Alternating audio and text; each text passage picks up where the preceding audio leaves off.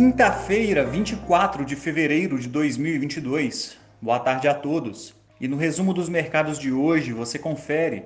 O Ibovespa abriu em forte queda, chegando a se aproximar dos 109 mil pontos, mas iniciou uma recuperação na parte da tarde, amortecendo as perdas e fechando em baixa de 0,37% aos 111.592 pontos. O fator preponderante nos mercados globais foi a invasão de tropas russas à Ucrânia, que já vinha sendo antecipado pelos mercados nos últimos dias e trouxe muita volatilidade ao redor do mundo. Na ponta positiva, as ações da seguradora Sul América fecharam em forte alta de 15,19% após o anúncio ontem de combinação de negócios com a Reddor. A operação ainda será submetida à análise do órgão regulador CAD.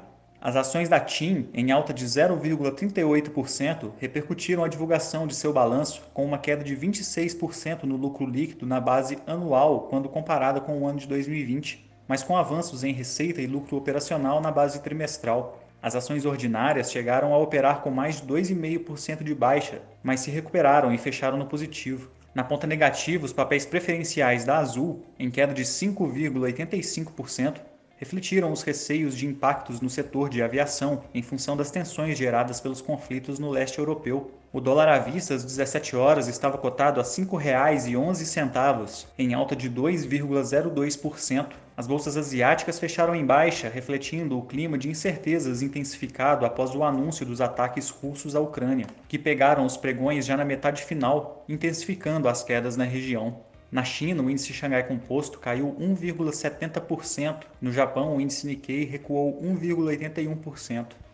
Os mercados na Europa fecharam com queda expressiva, com os líderes do G7 se reunindo de maneira emergencial e afirmando que irão aplicar sanções econômicas e financeiras severas e coordenadas à Rússia. O índice MOEX da Bolsa de Moscou registrou queda de 33,21% no fechamento de hoje. O índice Eurostock 600 recuou 3,28%. As bolsas americanas abriram em baixa, mas foram se recuperando ao longo do dia e fecharam em alta significativa. O Departamento de Comércio do país comentou as sanções americanas impostas à Rússia, afirmando que restringirão severamente o acesso do país a tecnologias e outros equipamentos necessários para sustentar suas capacidades militares, buscando afetar setores importantes de sua base industrial. O comunicado também diz que o governo dos Estados Unidos pode trazer mais sanções nos próximos dias caso seja necessário.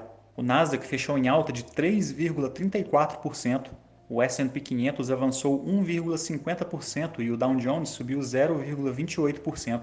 Aos nossos clientes, o momento é de cautela e recomendamos evitar grandes movimentações no portfólio, que deve ser diversificado, pois é a proteção mais adequada para seu patrimônio financeiro. Portanto, converse com seu gerente de relacionamento para verificar a necessidade de revisão de seus investimentos e talvez um incremento em papéis que têm maior efeito de proteção frente ao conflito Rússia e Ucrânia. Somos do time de estratégia de investimentos do BB e diariamente estaremos aqui para passar o resumo do dia. Uma ótima noite a todos.